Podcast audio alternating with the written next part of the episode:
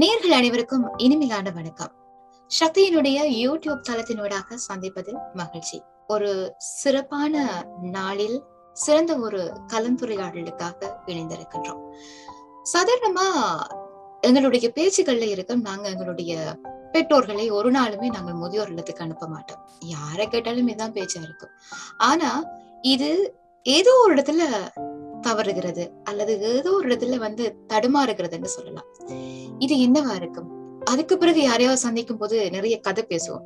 நான் இப்படித்தான் சொல்லிட்டு இருந்தேன், ஆனா இப்படி ஆயிடுச்சு என்ற கதை இருக்கும். இது எல்லாத்துக்கும் ஒரு தீர்வு இளையவர்களிடம் மாத்திரம்தான் இருக்கிறது என்றத இந்த முதியோர் தினத்தில் உலகறிய செய்வதற்கு சக்தியினுடைய யூடியூப் தளத்தில் இணைந்திருக்கின்றோம். பெற்றோரை முதியோர் இல்லத்துக்கு அனுப்ப மாட்டோம் என்கின்ற நம்பிக்கையோடு இருக்கின்ற இளையவர்கள் இடை நடுவில் தடுமாறி போவதற்கு காரணம் இதுவாக இருக்கும். ஒரு சிறப்பான ஒரு அலசி ஆராய்கின்ற சிறந்த ஒரு கலந்துரையாடலோடு இணைந்து கொள்ள போகின்றோம்.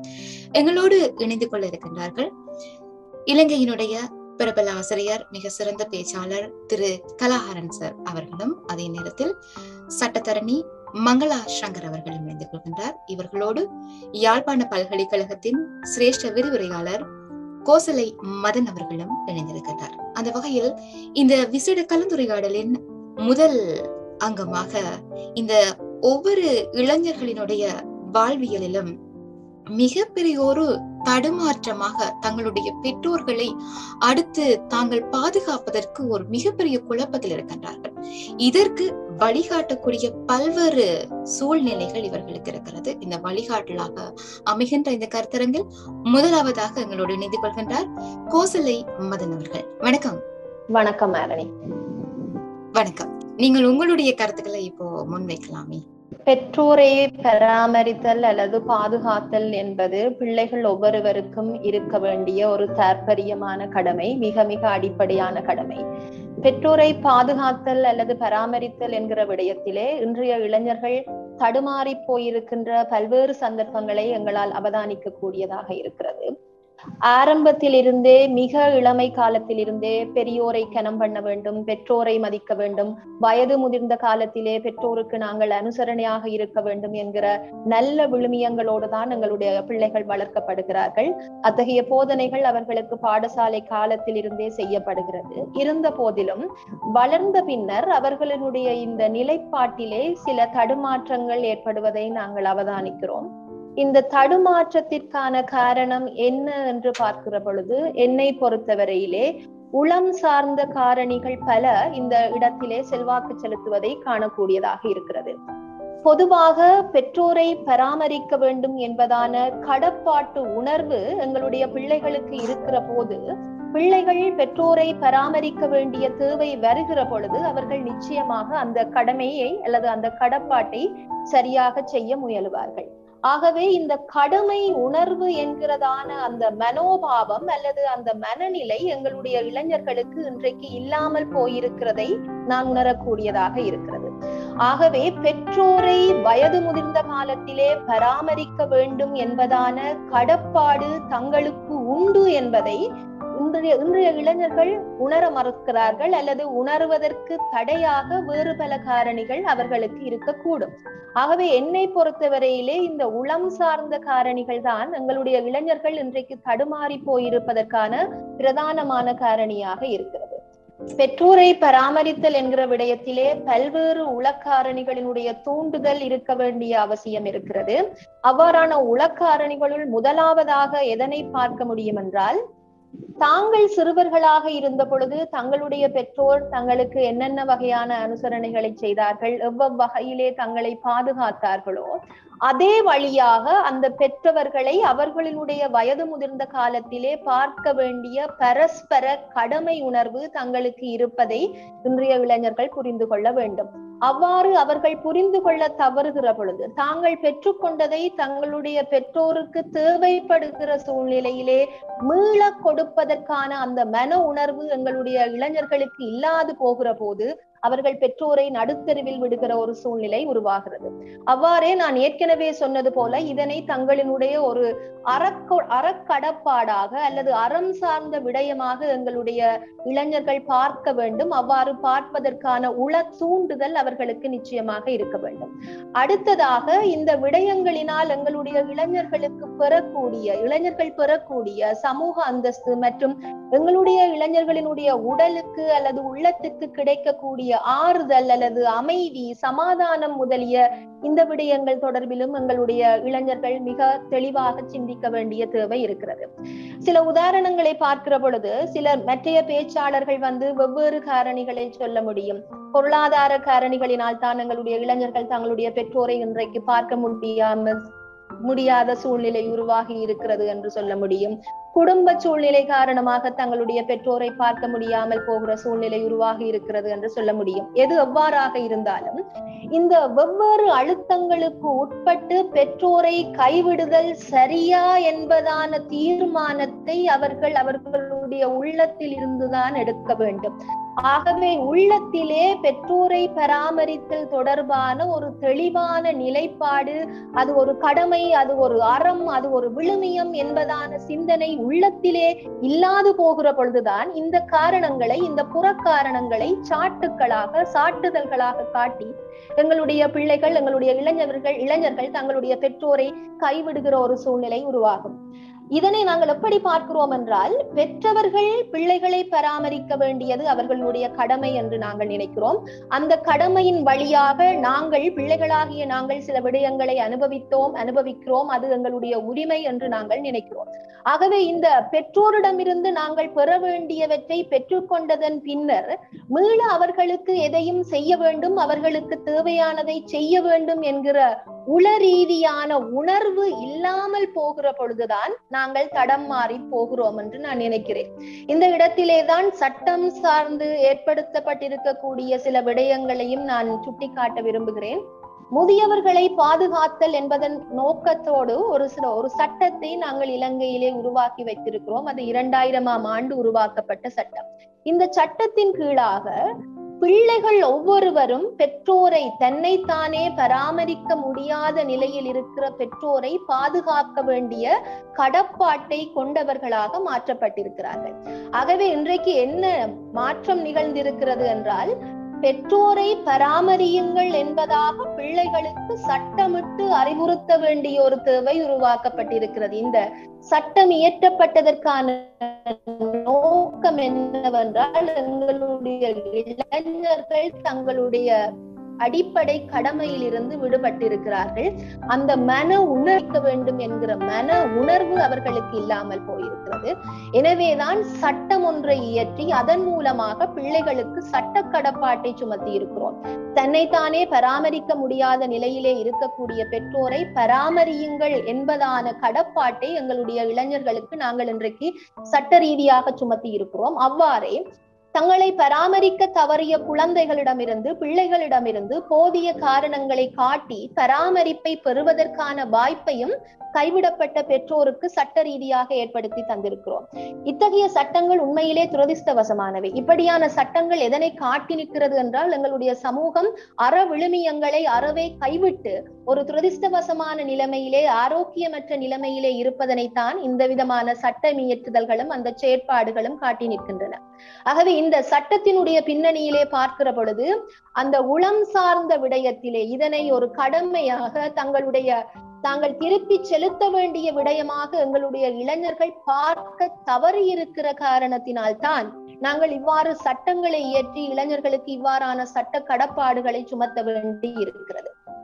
இந்த இடத்திலேதான் நாங்கள் பெற்றோர்களை தங்களுடைய வயது முதிர்ந்த பெற்றோர்களை எங்களுடைய இளைஞர்கள் எப்படி பார்க்கிறார்கள் என்பதையும் தங்களுடைய குழந்தைகள் தங்களுடைய மனைவி மற்றும் தங்களுடைய நெருக்கமான உறவுகளை எப்படி பார்க்கிறார்கள் என்பதையும் நாங்கள் வேறுபடுத்தி பார்க்க வேண்டிய தேவை இருக்கிறது.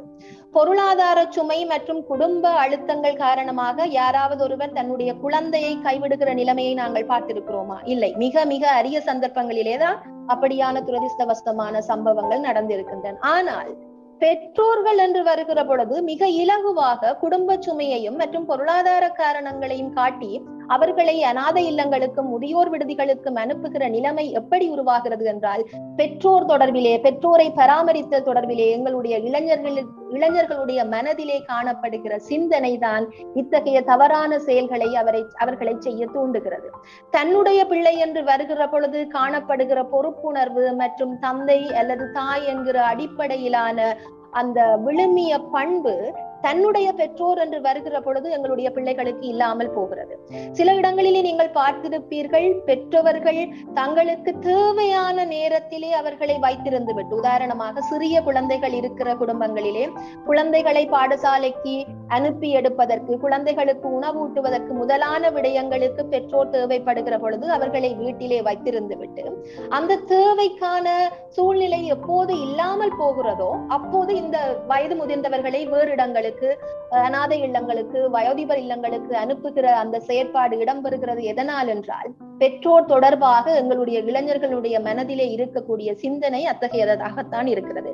அவர்களிடமிருந்து பெறக்கூடிய லாபங்கள் லாபங்களை எல்லா விதத்திலும் பெற்றுவிட்டு அவர்கள் இவர்களுக்கு தேவையானவர்களாக எப்போது இல்லாமல் போகிறார்களோ, அவர்களுடைய தேவைகள் எப்போது இல்லாமல் போகிறதோ அப்போது இந்த முதியவர்களை கைவிடுகிற ஒரு மனநிலையை எங்களுடைய இளைஞர்களிடத்திலே நாங்கள் பார்க்கக்கூடியதாக இருக்கிறது.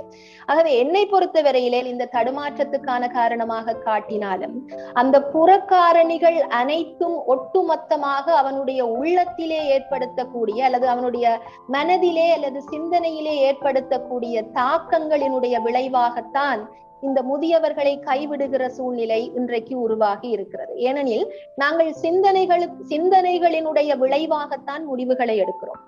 ஆகவே இந்த புறக்காரணிகளை நாங்கள் சீர்தூக்கி பார்க்கிறோம், புறக்காரணிகளை வைத்து ஒரு கணிப்பீடு செய்கிறோம். அந்த கணிப்பீட்டின் அடிப்படையிலே எங்களுக்கு நன்மை ஏற்பட வாய்ப்பில்லை என்று நாங்கள் உணர்கிற பொழுது எங்களுடைய பெற்றோரை கைவிடுகிறோம்.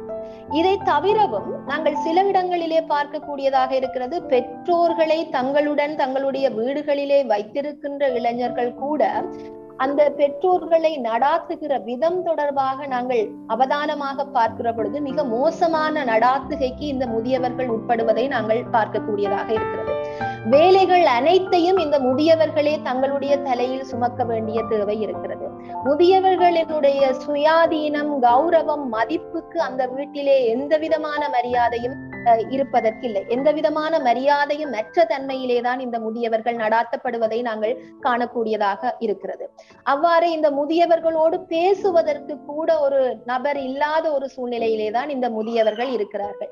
இந்த விதமான நடாத்துகை முதியவர்களுக்கு ஏன் மேற்கொள்ளப்படுகிறது என்று பார்த்தால், இவர்களினுடைய நலன், இந்த முதியவர்களினுடைய நலன் தொடர்பிலே இந்த இளைஞர்களுக்கு, அவர்களுடைய பிள்ளைகளுக்கு எந்த விதமான கரிசனையும் இல்லை. தனியாக இருக்கிற என்னுடைய அம்மா எவ்வாறு உணர்வார், தனியாக இருக்கிற என்னுடைய அப்பா எவ்வாறு உணர்வார், அவரோடு பேசுவதற்கு நான் நேரத்தை செலவழிக்க வேண்டும், இப்படியான சிந்தனைகள் மனதிலே இல்லாத போதுதான் இந்த பெற்றோர் புறக்கணிக்கப்படுகிற ஒரு சூழ்நிலை உருவாகும். பெற்றோர் வீட்டிலே அவர்களோடு இருக்கின்ற போதும் புறக்கணிக்கப்படுவார்கள். பிள்ளைகள் பெற்றோரை வேறு இடங்களுக்கு, தங்களோடு வைத்திருக்காமல் வேறு இடங்களுக்கு அனுப்புகிற போதும் முதியவர்கள் புறக்கணிக்கப்படுகிறார்கள். ஆகவே இந்த புறக்கணிப்புக்கு ஒட்டுமொத்தமான காரணமாக இளைஞர்களினுடைய மனதிலே, அவர்களினுடைய சிந்தனைகளிலே இருக்கக்கூடிய குறைபாடுகள் தான் நிச்சயமாக காரணமாக அமைகின்றன என்று நினைக்கிறேன். இந்த இடத்திலே எங்களுடைய இளைஞர்கள் பெற்றோர் பெற்றோருடன் தாங்கள் கூடி வாழுகிற பொழுது தங்களுக்கு ஏற்படக்கூடிய உளரீதியான நன்மைகள், பெற்றோருக்கு ஏற்படக்கூடிய உளரீதியான நன்மைகள் ஆகியவற்றை சீர்தூக்கி பார்த்து தங்களுடைய மனோபாவத்திலே சில மாற்றங்களை ஏற்படுத்தி முதியவர்களை பராமரிக்க தலைப்படுவார்களாக இருந்தால் இந்த முதியவர்களினுடைய பிரச்சனைகள் தொடர்பாக நாங்கள் மீள மீள கதைக்க வேண்டிய அவசியம் உருவாகாது. ஆகவே உளத்திலே மாற்றம் வருகிற பொழுது முதியவர்கள் நிச்சயமாக பராமரிக்கப்படுவார்கள். அவர்கள் ஆரோக்கியமான ஒரு சூழலிலே தொடர்ந்து தங்களுடைய வாழ்க்கையை கழிப்பதற்கான நிலைமை உருவாகும் என்பது என்னுடைய நம்பிக்கை. கோசலை அவர்கள் சொன்னது போல உண்மையில இளையவர்களுடைய மனநிலையை தாண்டி நாங்கள் கொஞ்சம் முதியவர்களுடைய மனநிலையையும் யோசிக்க வேண்டியிருக்கிறது. ஏன்னு சொன்னால் இப்ப இருக்கிற முதியவர்களை பொறுத்தவரையில் நாங்கள் ஒரு முதியோர் இல்லத்தில் இருந்தால் நாங்கள் நல்லாக இருப்போம், சுதந்திரமாக இருப்போம், நிம்மதியாக இருப்போம் என்கின்ற ஒரு எண்ணக்கருவுக்குள் உள்வாங்கப்பட்டிருக்கிறார்கள். அதிகளவான முதியோர் இல்லங்கள் உருவாக்கப்பட்டிருக்கிறது. அந்த முதியோர் இல்லங்கள் இருக்கின்றவர்கள் பலர் பல்வேறு விதமான சவால்களுக்கு முகம் கொடுத்தாலும் தாங்கள் சந்தோஷமாக இருக்கின்றோம், குடும்பம் சார்பான பிரச்சனைகள் இல்லாது இருக்கின்றோம் என்றதுல வந்து கொஞ்சம் திருப்தி அடைந்தவர்களாகவே இருக்கிறார்கள். இதற்கு காரணம் கூட எங்களுடைய இளையவர்கள் அல்லது பெற்றோர்களினுடைய வழிகாட்டல்கள் அல்லது அவர்கள் நடத்துகின்ற விதம் தான் அவர்களை மன ரீதியான ஒரு பாதிப்புக்கு உள்ளாக்குவதாக நாங்கள் நினைக்கின்றோம். இது தொடர்பாக இன்னும் பல விஷயங்களை பேச போகின்றோம். இந்த நேரத்தில் எங்களோடு பேசுவதற்கு தொடர்ச்சியாக பேசுவதற்கு சட்டத்தரணி மங்களா சங்கர் தயாரா இருக்கிறாங்க. வணக்கம் மங்களா. வணக்கம் வணக்கம் ஆரணி. கலந்து கொண்டிருக்கின்ற அனைத்து அனைவருக்கும் என்னுடைய வணக்கம். நான் நினைக்கிறேன் ஏற்கனவே எனக்கு முதல் பேசி சென்ற கோசலை மதன் அவர்களுடைய கருத்துல எந்த மாற்று கருத்தும் இல்லை. என்னென்றால் அவர்கள் பிள்ளைகள் தங்களுடைய பெற்றோரை கவனிக்க வேண்டும் என்பதுல எந்த மாற்று கருத்தும் இல்லை. ஆனால் நாங்கள் வாழ்கின்ற யுகத்தையும் நாங்க கருத்துல கொள்ள வேணும். நாங்கள் வாழ்ந்து கொண்டிருக்கின்ற இந்த நவீன யுகத்துல நாங்க இன்னும் பிள்ளைகள் தான் பெற்றோரை பராமரிக்க வேண்டும் என்று நூறு வீதம் நம்புவது எந்த அளவுக்கு சாத்தியம் என்றதை நாங்க பார்க்கணும். ஏற்கனவே நாம் இருந்த ஒன்று வந்து ரெண்டு விதமான பிரச்சனைகளை நாங்க இதுல பார்க்கலாம். முதலாவது ஒன்று, பிள்ளைகளுக்கு உண்மையா பெற்றோரை பாக்குறதுக்கான விருப்பம் இருக்குது, ஆனா உண்மையா பிசிக்கலா அவங்களால பார்க்க முடியாது. ரெண்டாவது, பிள்ளைகளால வந்து பெற்றோர் கைவிடப்படுகின்ற நிலை. அப்ப இதுல நாங்க பார்க்க போனமாக இருந்தால் பிள்ளைகளுக்கு உண்மையா பெற்றோரை பாக்குறதுக்கு விருப்பம் இருக்குது, ஆனால் வந்து நாட்டில இல்ல, அல்லது அவங்க தொழில் நிமித்தம் வேற இடத்துல இருக்கிறாங்க, அல்லது அவங்களுடைய இந்த பிஸியான வாழ்க்கையும் அவங்களோட பிள்ளையும் பராமரிக்க வேணும் என்றதும் இந்த தங்களுடைய பெற்றோரை பார்த்து கவனித்து பராமரிப்பதில் பல இடைஞ்சல்களை கொண்டு வருகின்றது என்றதையும் நாங்க ஜதார்த்த பூர்வமாக விளங்கி கொள்ளணும். இதுல கோசலை மதன் அவர்கள் குறிப்பிட்ட இந்த ரெண்டாயிரத்தி ரெண்டாயிரம் ஆண்டுல கொண்டு வரப்பட்ட இந்த முதியோர் பெற்றோர் கூட தங்களோட பிள்ளையிட்ட பராமரிப்பை கோரலாம் என்கின்ற சட்டம் இருக்கின்றது. ஆனாலும் அந்த சட்டம் சொல்லல நீ உண்ட தாய் தகப்பன வீட்டுல வச்சு பராமரி என்றது. பெற்றோரை பராமரிப்பதற்கு நிதி ரீதியாக நீங்க எவ்வளவு கொடுக்கணும் என்றதுதான் நீதிமன்றம் தீர்மானிக்கும். திரும்பவும் நீதிமன்ற கட்டளைப்படியும் கிடைக்கின்ற விடயம் அவங்கள காசு ரீதியா காசை கொடுத்து அவங்கள எங்கேயோ யாரோ சொந்தக்காரனோ அல்லது இல்லமோ பராமரிக்கிறதுக்கு ஒரு ஒரு ஒரு நிலைதான் உருவாகும். இப்ப அதுக்கு அடுத்ததா இன்னொரு விடயத்தை நாங்க பார்க்கலாம். என்னென்றால் நாங்க வாழ்கின்ற இந்த நவீன யுகத்துல நாங்க பிளட்ஸ்கள்ல இருக்கலாம், சின்ன வீடுகள்ல இருக்கலாம், அஹ் அல்லது இன்னொரு வாடகை வீடுல இருக்கலாம்.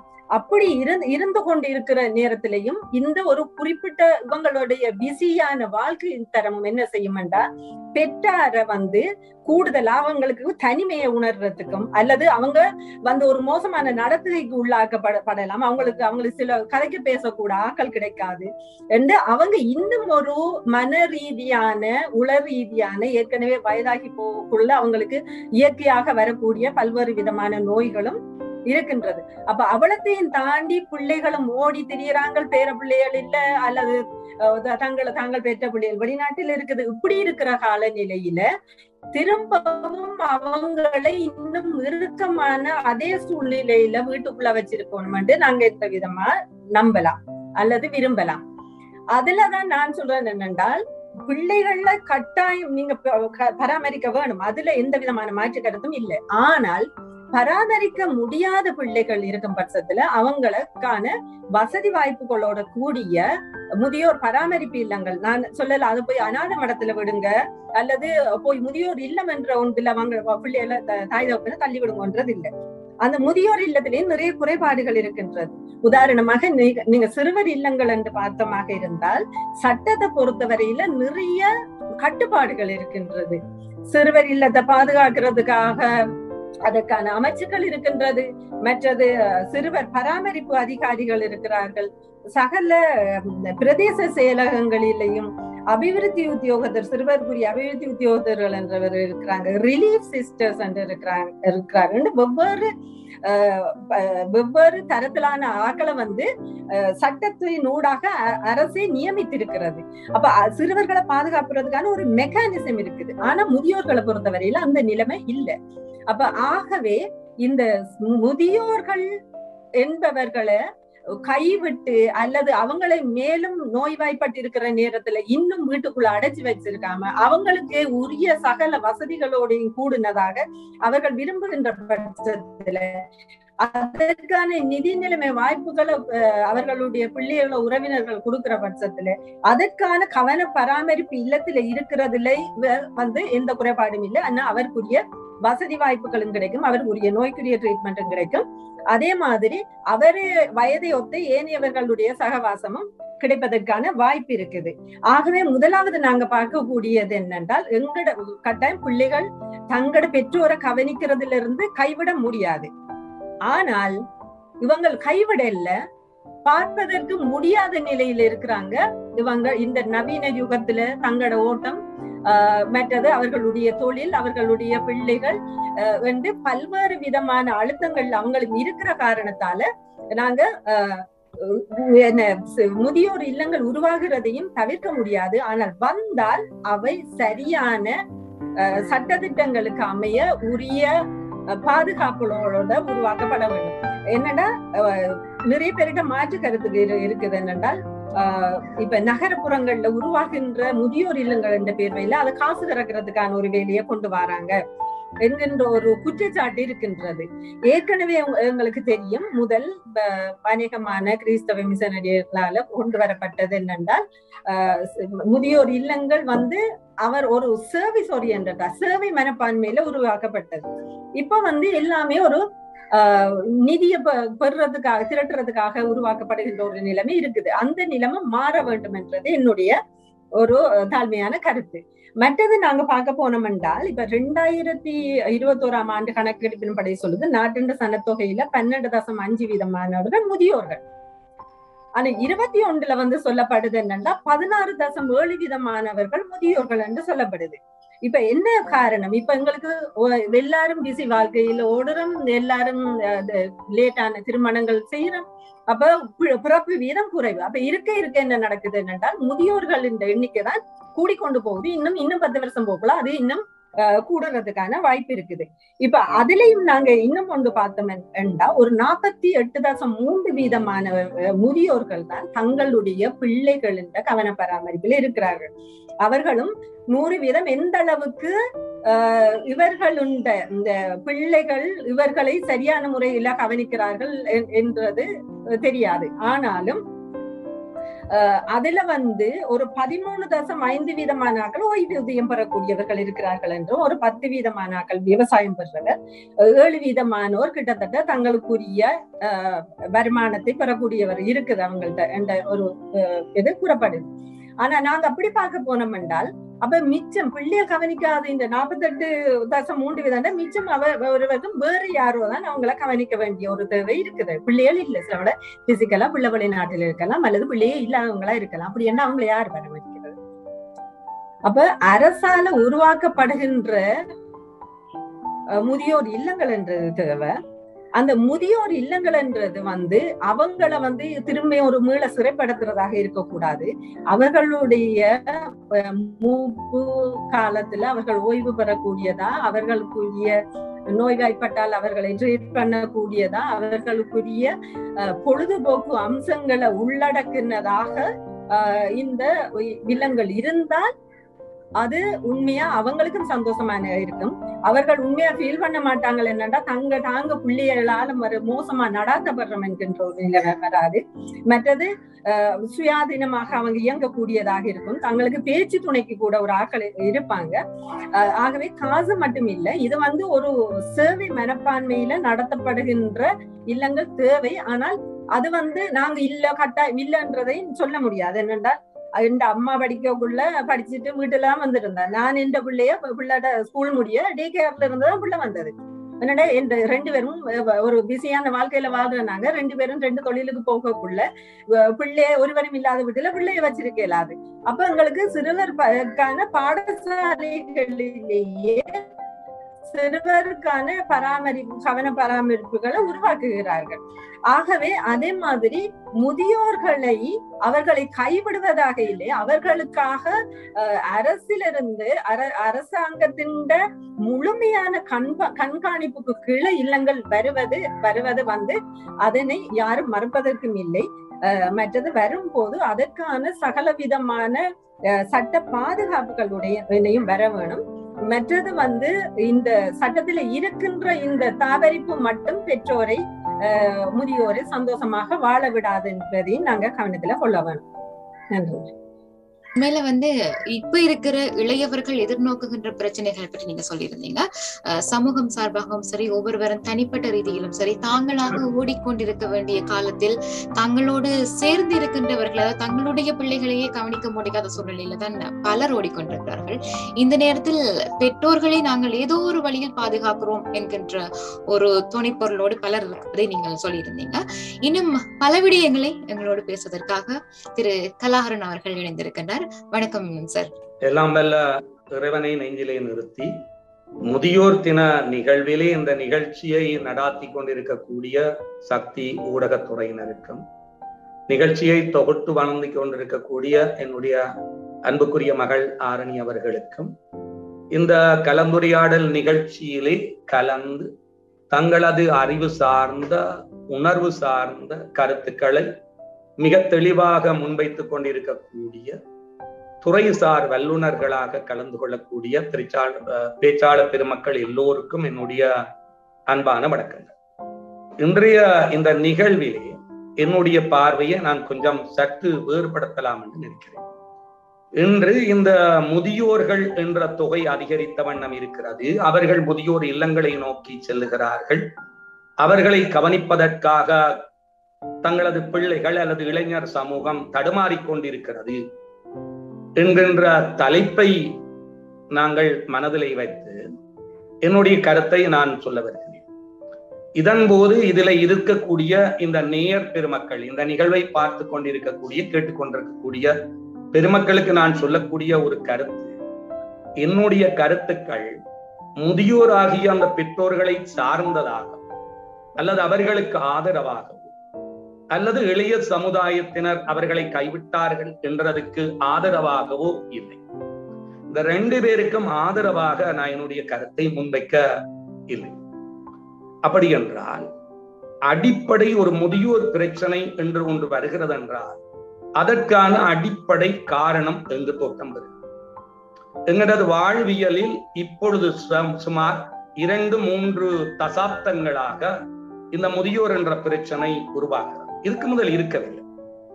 அடிப்படை காரணம் நாங்கள் பொருளாதார ரீதி என்ற வடிவத்தில் வருகிற போது ஒரு சமூகம் கலை பண்பாடு பொருளாதாரம் பலம் எல்லாம் சேர்ந்ததாக இருக்கு. எங்களது வாழ்வியலானது ஆரம்ப கட்டத்தில் விவசாயம் சார்ந்ததாக இருக்கும். விவசாயம், பயிர் செய்தல், விலங்கு வளர்த்தல், மீன்பிடித்தல் என்கின்ற அடிப்படையில் இருக்கிற போது அது ஒரு தனி மனிதனால் செய்யக்கூடிய தொழிலாக இருக்கிறது. ஒரு விவசாயத்தில் நாற்று நட வேண்டும், களபிடுங்க வேண்டும், காவல் செய்ய வேண்டும், அறுவடை செய்ய வேண்டும், நீர் பாய்ச்ச வேண்டும், அதற்கு ஒரு தொகுதி ஆட்கள் தேவை. மீனத்தொழில் என்றாலும் அப்படித்தான், விலங்கு வளர்ப்பென்றாலும் அப்படித்தான். எனவே எங்கள் வாழ்வு முறை கூட்டு குடும்பமாக உருவாயிற்று. அண்ணன், தம்பி, பெற்றோர், பெரியப்பா, சின்னப்பா, தாயாதிகள், பங்காளிகள், ரெண்டு மாமன், மச்சான் எல்லாரும் செய்யும் அந்த தொழிலை செய்கிற போது நாங்கள் கூட்டு குடும்பமாக இருந்தோம். அந்த கூட்டு குடும்பமாக இருந்த காலத்தில் ஆண்கள் வேலைக்கு போனார்கள், பெண்கள் வீட்டில் இருந்தார்கள். பொழுதுபோக்கு சாதனங்கள் பெருமளவில் வளரவில்லை. எனவே அந்த பெற்றோர்கள் எல்லாம் குழந்தைகளை வளர்ப்பதையும் அந்த குழந்தைகளுக்கு நல்ல அறிவை ஊட்டுவதையுமே தங்களுடைய தலையாய பணியாக விருப்பத்துடன் அறம் சார்ந்து செய்தார்கள். எனவே அவர்கள் நோய்வாய்ப்படுகின்ற முதியோர் பருவங்களை அடைகிற போது அந்த கூட்டு குடும்பம் ஒரு பெரிய அமைப்பாக இருந்ததால் அவர்களை பராமரிக்கிறது ஒரு பெரிய பிரச்சனையாக இருக்கிறது. ஆனால் காலம் செல்கிறது. இந்த பெற்றோர்களே ஒரு அடிப்படையை உருவாக்கினார்.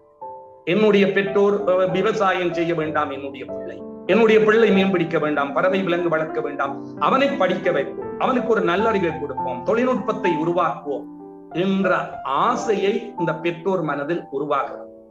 அந்த ஆசையின் செயற்பாடு தன்னுடைய குழந்தைகளை காணியை வித்து பூமியை வித்து விவசாயத்தை வித்து அவர்களை படிக்க வைக்க வேண்டும் என்ற ஒரு சூழலுக்கு வந்து அவர்களும் கற்றுக்கொள்ள தொடங்க பொருளாதாரத்தில் சேவை என்ற துறையும் கைத்தொழில் என்றதும் வளரத் தொடங்க. சேவையும் கைத்தொழிலும் வளரத் தொடங்க எங்களது வேலை வாய்ப்புகள் விவசாயத்துறை சார்ந்ததில் இருந்து மாறி பொறியியல் துறையாகவும் மருத்துவத்துறையாகவும் முகாமைத்துவ துறையாகவும் சட்ட வல்லுநர்கள் இப்படியானதாக மாற்றமடைகிற போது அதன் மூலம் அவர்கள் பெருமளவு பணத்தையும் பெற்றுக்கொண்டார்கள். இந்த சமூக மாற்றம் வந்த போது அவர்கள் இந்த கையில் பணம் இருக்கிறது. இப்பொழுது அவர்கள் கூட்டாக வாழ வேண்டிய தேவை இல்லாமல் ஒரு அண்ணன் இன்ஜினியர், ஒரு அண்ணன் டாக்டர் ஆயிருக்கிறான், இன்னும் ஒருத்தர் மேனேஜர், அடுத்த ஒரு லோயர் என்றால் நாலு பேரும் சேர்ந்து ஒரு குடும்பத்துல வாழ முடியாத ஒரு சூழல் கூட வருகிறது. ஏன்னா நாலு நாலு துறையாக இருக்கு. எனவே குடித்தனங்கள் எல்லாம் பிரிய தொடங்குகிறது. பிரிய தொடங்குகிற போது இந்த தனி குடித்தனம் என்ற ஒரு அமைப்பு சுமார் ஒரு நான்கு அல்லது மூன்று தசாப்தங்களில் ஒரு முப்பது நாற்பது வருடங்களில் இலங்கையில் வேரூன்ற தொடங்குகிறது. இது இந்த பெற்றோர் முதலாவது பராமரிப்பில் இருந்து முதியோர் நிலத்தை நோக்கி நகர்வதற்கான முதல் படிமுறையாக மாற்றப்படுகிறது. எல்லா குழந்தைகள் இந்த கையிலும் பணம் இருக்கிறது. இப்ப அவர்களுக்கு தேவை குழந்தையை வளர்ப்பதற்கும் வீட்டை பராமரிக்கிறதுக்கும் வீட்டை காவல் செய்கிறதுக்கும் உறவினரை, ஒரு வேலையாள், சம்பளத்துக்கு வேலையாள் இருந்தால் அவரை கொண்டு வந்து மெய் பாதுகாவலர் ஆக்கினோம், வீட்டு வேலைக்கு ஒரு பெண்ணை நியமித்தோம், குழந்தைகளை அழைத்து செல்ல ஒருதரை நியமித்தோம், பணம் இருக்கிறது, எனவே தனிய வாழலாம் என்ற அந்த சூழ்நிலை வந்த போது அவர்களுக்கு கூட்டாக வாழ வேண்டிய தேவை இல்லாத போது இந்த பெற்றோர் அதில் இருந்து விடுபட தொடங்குகிறார்கள். கிராமத்தில இருந்த பிள்ளையை, விவசாயத்தில இருந்த பிள்ளையை தங்களின் ஆசையால் அல்லது தன்னுடைய குழந்தையை நன்றாக வளர்க்க வேண்டும் என்ற இந்த துறைகள் சார் இந்த துறைகளில் இருக்கிறவர்கள் அதை குறைவாக நினைப்பதில்லை. அதை நோக்கி பெற்றோர் அனுப்பிய போது இந்த பெற்றோர் உள்ளங்கை ஐந்து குழந்தைகளையும் ஐந்து கூருக்கு அனுப்பிய போது இந்த குழந்தை விரலில்லாத குழந்தையாக, இந்த கை விரலில்லாத பெற்றோராக இது மாறுகிறது. பெற்றோர்களே பிள்ளைகளை அனுப்பினார்கள், நீங்கள் ஒவ்வொரு இடத்தையும் போய் பிழைத்துக் கொள்ளுங்கள். இப்பொழுது ஒரு கேள்வி வருகிறது. இந்த இடத்தில் அந்த தவறின் முதல் படி பெற்றோரால் உருவாக்கப்படுகிறதா அல்லது இளைஞர்களால் உருவாக்கப்படுகிறதா என்பதை நாங்கள் சிந்திக்க வேண்டிய ஒரு தருணம் உருவாகி இருக்கிறது. ஒரு பக்கம் இது ஒரு நிகழ்வாக மாறுகிறது. இரண்டாவது நிகழ்வு, இலங்கையில் இந்த முதியோர் தொடர்பான பிரச்சனைகள் குறிப்பாக எங்களது தமிழ் சமூகம் என்று கூட இருக்கலாம் அல்லது சகோதர இனங்களாக இருக்கலாம், அதில் இருக்கக்கூடிய புலம்பெயர்வு நோக்கிய நகர். ஆரம்பத்தில் இலங்கையில இருக்கக்கூடிய பணக்கார குடும்பங்கள், கோடீஸ்வர குடும்பங்கள் தன்னுடைய குழந்தைகளை வெளிநாடுகளுக்கு படிக்க என்றெல்லாம் அனுப்பினார். இதை பார்த்த எங்களது பெற்றோர்கள் அல்லது நாங்கள் அதை பார்த்து ஆசைப்படுவோம். எங்கட பிள்ளையும் படிக்க வேண்டும், எங்கட பிள்ளையும் வெளிநாட்டில் போகணும், எங்கட பிள்ளையும் உழைக்க வேண்டும் என்று எங்களிடம் இருந்த நகை காணி பூமி எல்லாம் வித்து அந்த குழந்தைகளை வெளிநாட்டுக்கு அனுப்பியவர்கள் நாங்கள். வெளிநாட்டுக்கு போன குழந்தை பட்ட கடனையும் அழிஞ்ச சொத்தையும் மீட்கிறதுக்காக ஒரு வேலையும், தான் வாழ்றதுக்காக என்னும் ஒரு வேலையும், வரப்போகின்ற குடும்பத்துக்காக என்னும் ஒரு வேலையும் என்று பதினெட்டு மணத்தியாலம் ஆறாறாக உழைக்க தொடங்குகிறான். உழைத்தவன் பணத்தையும் இங்கே அனுப்பினான். வீடு வாசல் எல்லாம் கட்டியாச்சு, அப்பா அம்மாவுக்கு எல்லா வசதிகளும் செய்து கொடுத்தாயிற்று. ஆனால் இப்ப அவனால் இங்கு வந்திருந்து வாழ முடியுமா? வாழ முடியாது. இந்த பெற்றோர்கள் வசதியுடைய அனாதையாக மாற்றப்படுகிறார்கள். இதிலும் எந்த இடத்தில் நாங்கள் பிழை விடுகிறோம்? எங்களது தாயகத்தை நாங்கள் நம்பவில்லை, எங்களது தொழிலை நம்பவில்லை, எங்களது ஊரை நம்பவில்லை, எங்கள் குழந்தைகள் மீதும் எங்களிலும் நம்பிக்கை இல்லாமல் நாலு பிரதான விரல்களை விடுத்து இந்த வெளிநாடு என்ற சின்ன விரலை நோக்கி போனதுதானே ஒரு காரணமாக மாறுகிறது. இதுவும் சிந்தனைக்குரிய ஒரு செய்தியாக நான் இந்த மன்றலை பதிவு செய்ய வேண்டும். அடுத்த கருத்தாக நான் வரப்போகின்றபடி, இந்த முதியோர் என்று சொல்லக்கூடிய நாங்கள் தான், நாங்கள் இப்போது முதியோரை நோக்கி நான் என்று வைத்துக் கொள்கிறேன். நான் முதியோரை நோக்கி சென்று கொண்டிருக்கிறேன். இன்னும் ஒரு ஓரிரு காலங்களில் முதியோர் இல்லங்களுக்கு போகலாம், எப்படியும் வாழலாம். இப்ப என்னுடைய வயது அல்லது என்னுடைய வயதை தாண்டியவர்கள் பொதுவாக பார்த்து கொண்டிருக்கக்கூடிய அஹ் இந்த நிகழ்ச்சியிலே கலந்து கொண்டிருக்கக்கூடிய ஐம்பதாம் ஆண்டு அறுபதாம் ஆண்டு காலங்களில் அதை அண்மித்த காலங்களில் பிறந்த பெற்றோராக இருக்கக்கூடிய உங்கள் எல்லாருக்கும் குழந்தைகள் திருமணமாகிற வயதில் திருமணமானவர்களாக இருப்பார்கள். பொழுது பாருங்கள், நாங்க எல்லாரும் ஒரு விஷயத்தை சொல்லுகிறோம். நாங்கள் நாங்கள் என்றது நாங்கள் எங்கள் வயது வந்தவர்கள் நாங்கள் சொல்றோம், நாங்கள் எங்களது பெற்றோரை பார்த்த மாதிரி நீங்கள் எங்களை பார்க்கவில்லை, எங்களுடைய அப்பா தன்னுடைய பாட்டனை பார்த்த மாதிரி எங்களை பார்க்கவில்லை என்று ஒரு நியாயத்தை சொல்லுகிறேன் அல்லது சொல்லுகிறோம். சரி, இப்ப ஒரு கேள்வி ஒன்று வருகிறது. அன்று எங்களது பெற்றோர்கள் எங்களை பராமரிக்கிற போது இருந்த மனநிலை இன்று பெற்றோராகிய இருக்கிற முதியோராக இருக்கக்கூடிய எங்களிடம் இருக்கிறார். எங்களது அப்பம்மாவோ அம்மம்மாவோ என்று சொன்னவர்கள், பாட்டி தாத்தா என்று சொன்னவர்கள் எங்களுக்காகவே வாழ்ந்தார். அவர்களை இந்த வாழ்வு முழுக்க அந்த பேர குழந்தைகளை வளர்ப்பதும், அவர்களையே அறிவூட்டுவதும், அவர்களை ஆரோக்கியமாக்குவதும், அவர்களுக்கு ஒரு நல்ல நிகழ்ச்சியை பார்த்து மகிழ்வதுமாக இருந்தது. அடிப்படை காரணம், அன்றைக்கு தொழில்நுட்பங்களும் வளரவில்லை, வானொலி தவிர்ந்த எந்த ஒரு தொடர்பு சாதனங்களும் வளரவில்லை. இதனால முதியோர் நினைத்தார்கள், எங்களின் பருமங்கள், எங்களின் இயல்பு, எங்களின் கடமை எங்களது பேர குழந்தைகளை பராமரிக்க. ஆனால் எண்பதுகளின் தொடக்கத்தில் இந்த தொழில்நுட்பங்கள் உலகமயமாதலுக்கு வந்தது.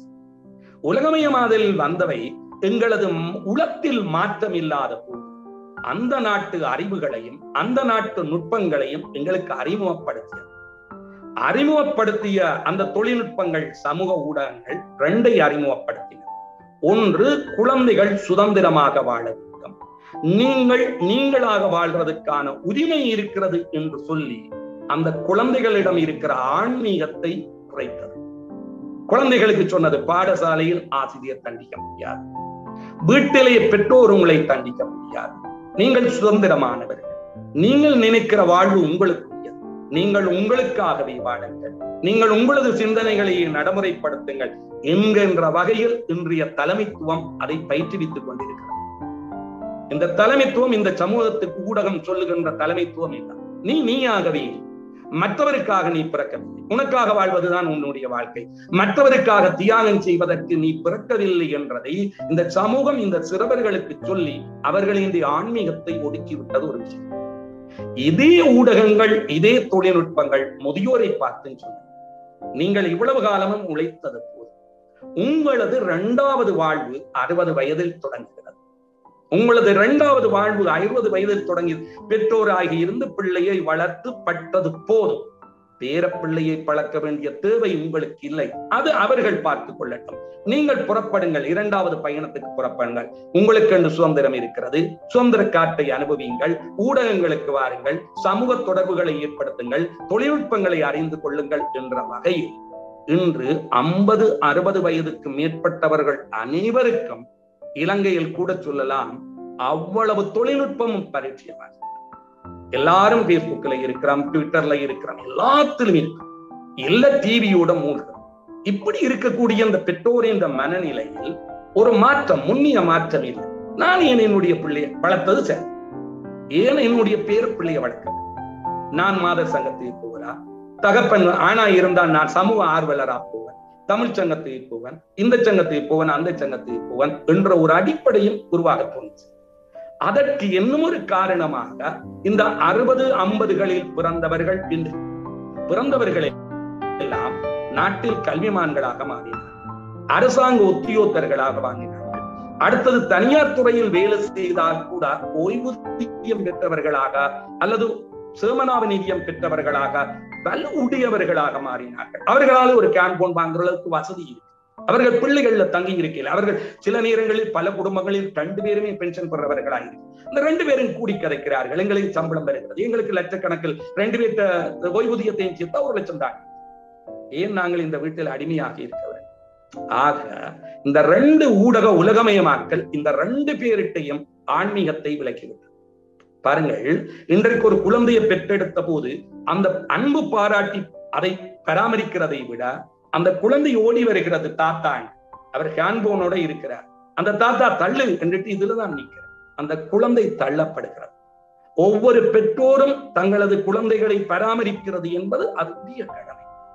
எல்லாரும் பாருங்கள், நீங்க சொல்லுகிறீர்கள், ஒரு கருத்தை முன்வைக்கிறார்கள், குழந்தைகளை குழந்தைகள் அல்லது இளைய சமூகம் பெற்றோரை பராமரிக்கிறது கடமை என்று. நான் ஒரு மாறி கேட்கிறேன், நான் முதிய சமூகம், என்னுடைய கடமையில மிக பிரதானமானது என்னுடைய பிள்ளைகளின் குழந்தைகளை பராமரிக்கிறது என்னுடைய கடமையில்.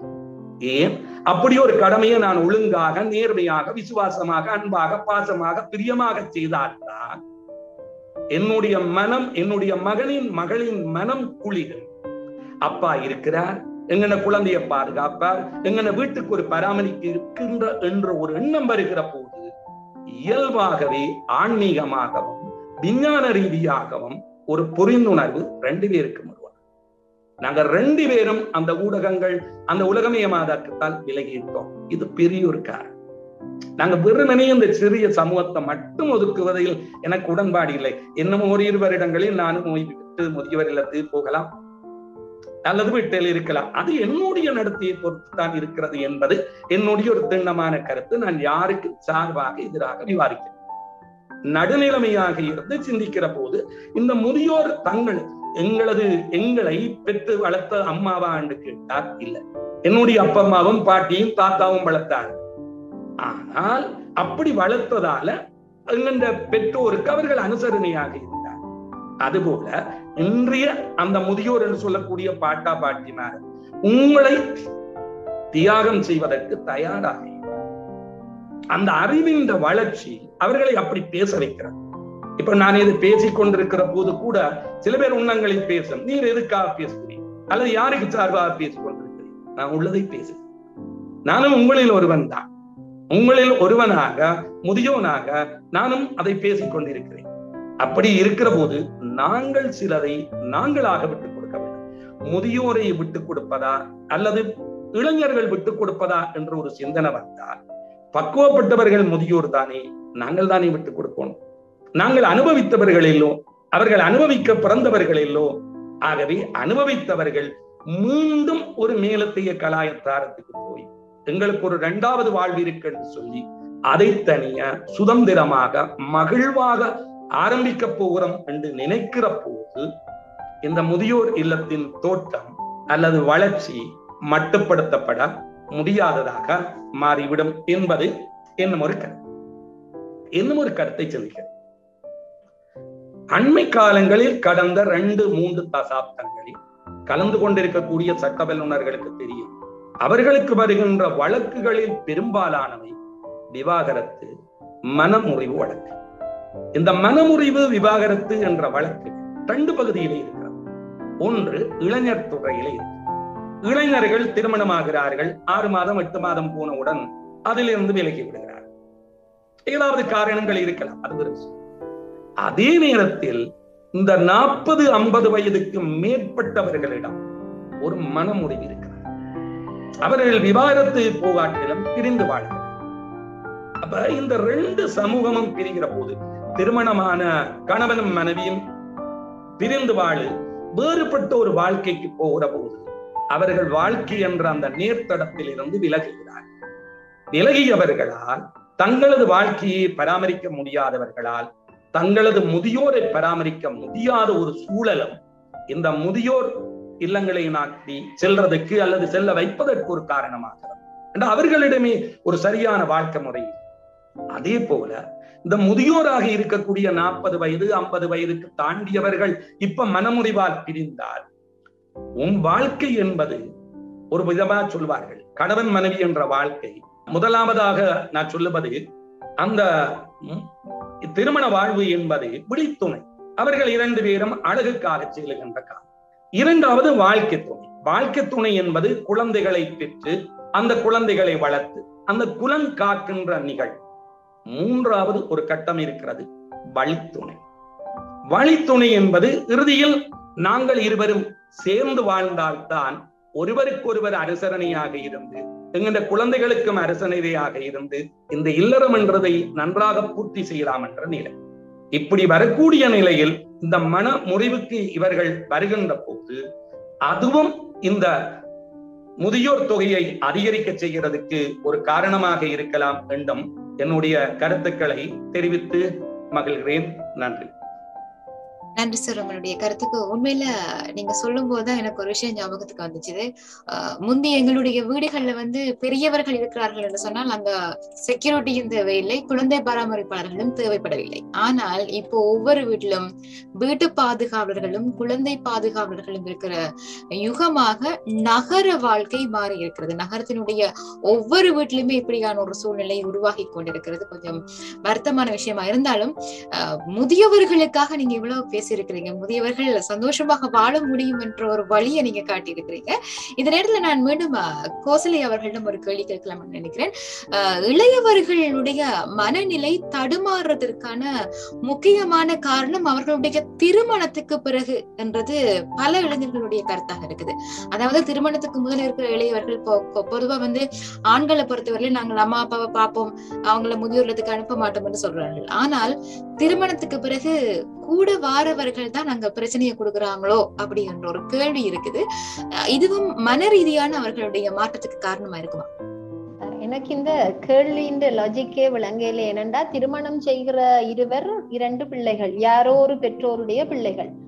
அப்ப ஒரு ஆண் திருமணம் செய்கிற போது, ஒரு பெண்ணை திருமணம் செய்கிற பொழுது, அந்த பெண் வந்து உண்டு அம்மா அப்பாவை உன்னோட வச்சிருக்காது என்று சொல்றாண்டால் இங் எங்களோட பிள்ளைகளுடைய வளர்ப்பிலையும் எங்களுடைய பிள்ளைகள் வாழ்க்கையை பெற்றோரை அணுகுகிற விதத்திலும் இருக்கக்கூடிய பிள்ளைதான் இது. அஹ் கலாகரன் சார் சொன்ன சில விஷயங்களோட நான் முழுமையாக உடன்படுகிறேன். வாழ்வியல் நடைமுறைகள், வாழ்வியல் சிந்தனைகள் பெருமளவுக்கு மாறி இருக்கிறது. பெற்றோர்கள் இளைஞர்கள் இருவரினுடைய வாழ்க்கை சிந்தனைகள் நடைமுறைகள் மாறி இருக்கின்றன. ஆனால் இந்த நவீன மாற்றங்களும் தொழில்நுட்ப வசதிகளும் எங்களுடைய அடிப்படை இயல்புகளை ஒருபோதும் மாற்ற முடியாது, மாற்றுவதற்கு நாங்கள் அனுமதிக்கவும் கூடாது.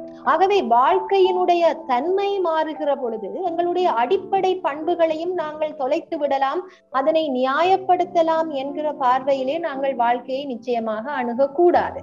இன்றைக்கு கூட்டு குடும்ப முறைமையிலிருந்து மாறி நாங்கள் கரு குடும்ப அலகுகளை நோக்கி நகர்ந்து கொண்டிருக்கிறோம். அதற்காக நாங்கள் எங்களுடைய பெற்றோரை உதாதி உதாசீனம் செய்துவிட முடியும் என்பதான ஒரு மன எண்ணத்தை வளர்க்க முடியாது. அவ்வாறான சிந்தனையில் நாங்கள் எங்களுடைய வாழ்க்கையை கட்டமைக்கவும் முடியாது. பெற்றோருடைய பராமரிப்பு என்பதை நாங்கள் ஆழமாக பொருள் போடல் செய்ய வேண்டிய அவசியம் இருக்கிறது. அதனை பரந்த தன்மையிலே பார்க்க வேண்டி இருக்கிறது.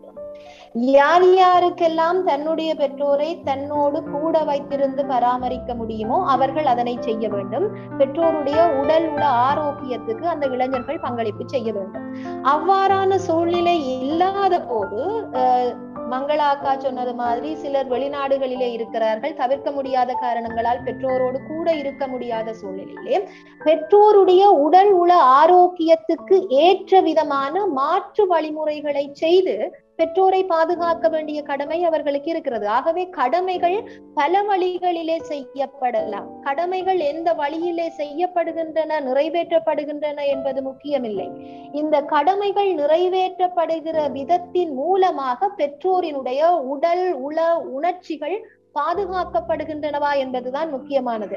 அந்த பாதுகாப்பு தொடர்பிலே இத்தகைய உடல் உள உணர்வு ரீதியான பாதுகாப்பை தங்களுடைய பெற்றோருக்கு வழங்க வேண்டும் என்கிற உள ரீதியான தெளிவோடு எங்களுடைய இளைஞர்கள் இன்றைக்கு இருக்கிறார்களா என்று பார்த்தால் இல்லை. அதுதான் பிரச்சனை. ஆகவே தவிர்க்க முடியாத சூழ்நிலைகளை இருக்கிற பொழுது பெற்றோரை வயோதிப இல்லங்களுக்கு அனுப்புதல் தொடர்பிலே எங்களுக்கு மாற்று கருத்து இல்லை. ஆனால் தங்களால் முடிகிற போது தங்களால் தங்களுடைய பெற்றோரை தங்களுடனேயே வைத்திருக்க கூடிய வாய்ப்புகள் இருக்கிற இளைஞர்கள் கூட அதை செய்கிறார்களா என்பதுதான் கேள்வி. அந்த செயற்பாடு எங்களுடைய இளைஞர்களிடம் இல்லை.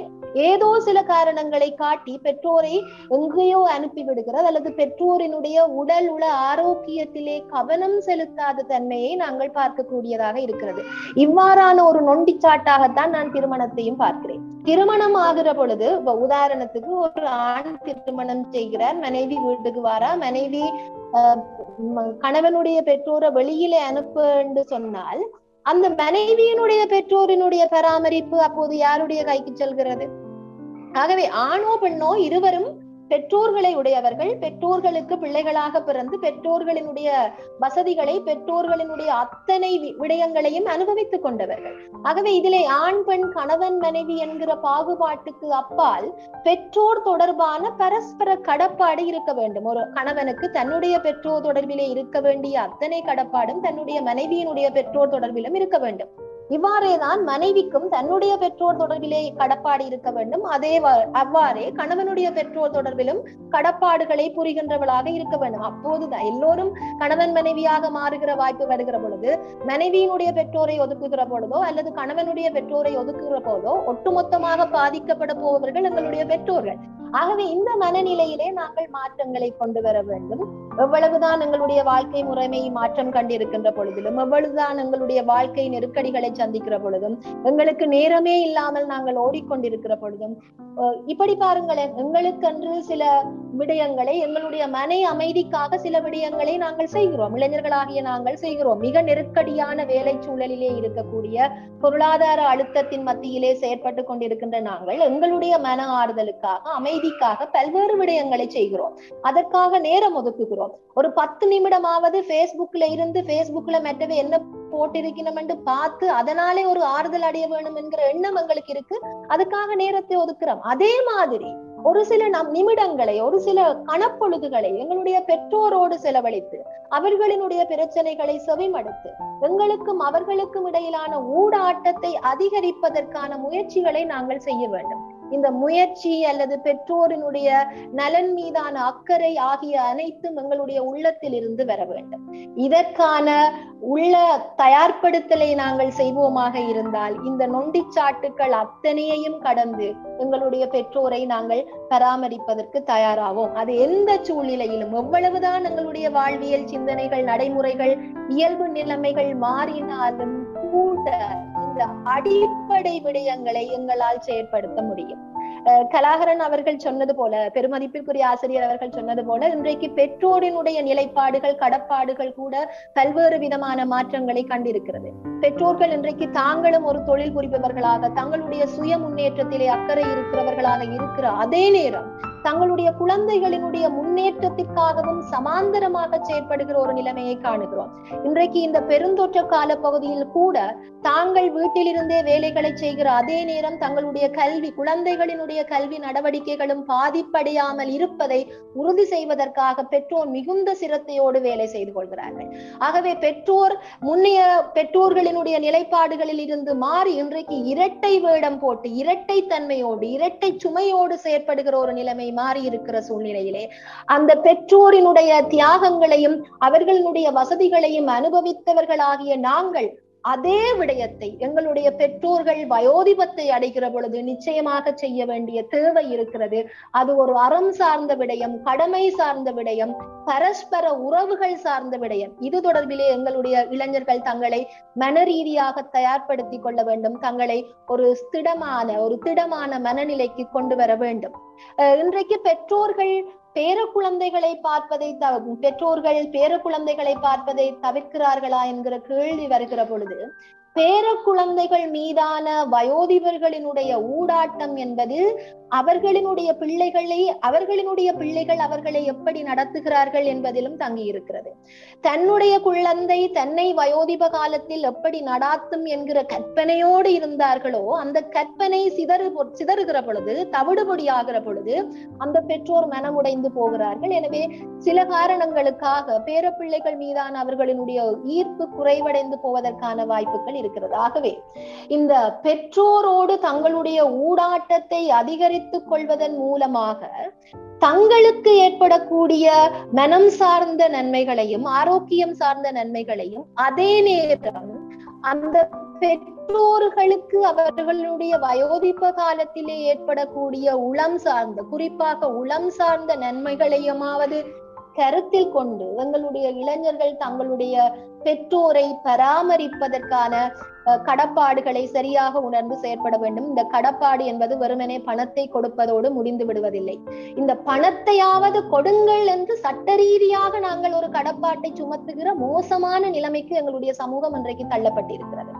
அதைவிட இந்த அதிகார சபைகளை உருவாக்கி, முதியோர் பாதுகாப்பு சபைகள், அதிகார சபைகள் முதலானவற்றை உருவாக்கி முதியவர்களை பராமரிக்க வேண்டிய ஒரு சூழ்நிலைக்கு நாங்கள் தள்ளப்பட்டிருக்கிறோம்.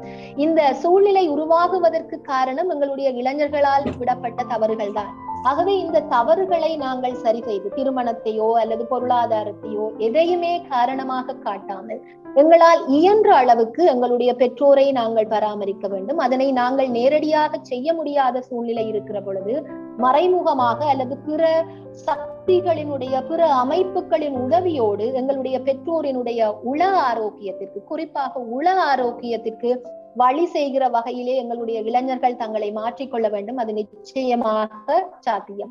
எப்படி தன்னுடைய குடும்பம், தன்னுடைய குழந்தை தொடர்பிலே இன்றைய இளைஞர்களுக்கும் அதே அளவான பொறுப்புணர்வு இருக்கிறதோ, அதே பொறுப்புணர்வை தங்களுடைய பெற்றோர் தொடர்பிலும் எங்களுடைய இளைஞர்கள் காட்ட வேண்டும். அதுவே அறமாக இருக்கும், அதுவே மனித குலத்தினுடைய அடிப்படையாக இருக்கும், அதுவே எங்களை மனிதர்களாக எங்களை வெளிப்படுத்துவதற்கான மார்க்கமாக இருக்கும். எனவே பெற்றோர் தொடர்பான தங்களுடைய கடப்பாடுகளை எங்களுடைய இளைஞர்கள் எக்காரணத்திற்காகவும் அதனை அதிலிருந்து நீங்க கூடாது, அதனை சரியாக செய்ய வேண்டும் என்பதுதான் என்னுடைய கோரிக்கை. இது சாத்தியம் என்பது என்னுடைய நம்பிக்கை.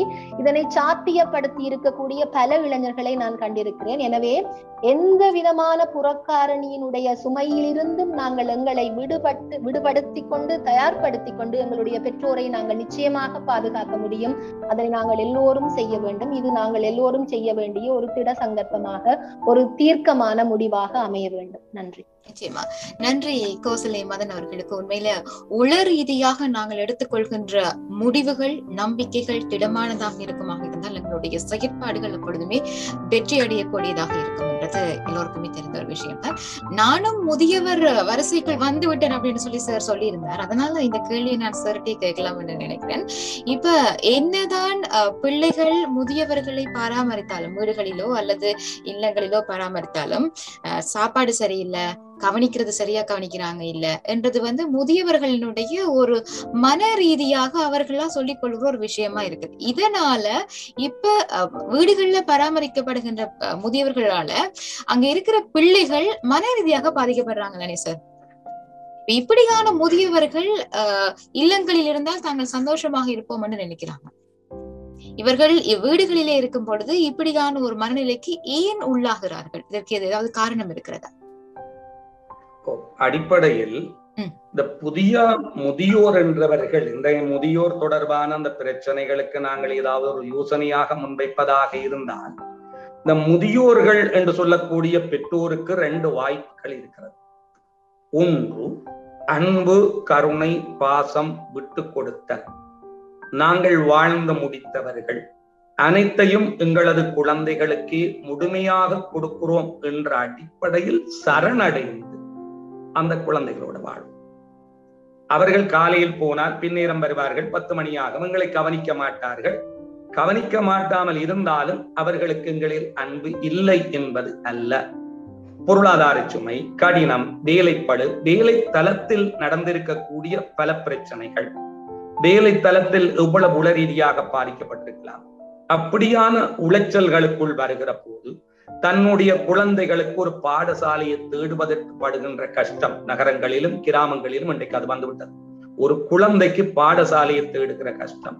அப்படி ஒவ்வொரு பிரச்சனைகளும் என்னுடைய குழந்தைக்கு, நவீனமயமாக்கப்பட்ட குழந்தைக்கு, என்னுடைய பிள்ளைக்கு, அவன் தகப்பனாக வந்தவனுக்கு இன்றைக்கு என்ன விட நிறைய சுமைகள் இருக்கிறது என்பதை முதியவர்கள் தாங்களாக உணர்ந்து கொள்ள வேண்டிய ஒரு தேவை இருந்தால், அப்படி உணர்ந்து கொள்வார்களாக இருந்தால் அந்த குடும்பங்களில் சகிப்புத்தன்மையுடன் வாழும். நாங்கள் வாழ்ந்து முடித்தவர்கள், அந்த குழந்தைகளை பராமரிப்போம், குழந்தைகளில் அன்பு செலுத்துவோம்.